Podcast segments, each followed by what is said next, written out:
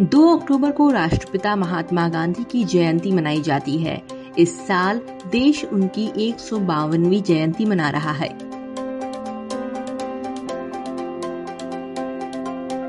उनके बारे में कुछ बातें ऐसी भी हैं जो आपको शायद ही पता होगा। गांधी जी को महात्मा की उपाधि कवि और नोबेल पुरस्कार विजेता रविंद्रनाथ टैगोर ने दी थी। वहीं गांधी जी को पहली बार सुभाष चंद्र बोस ने राष्ट्रपिता कहकर संबोधित किया था। पूरी दुनिया को शांति और अहिंसा का पाठ पढ़ाने वाले बापू को कभी नोबेल पुरस्कार नहीं मिला। गांधी जी फुटबॉल के बड़े फैन थे।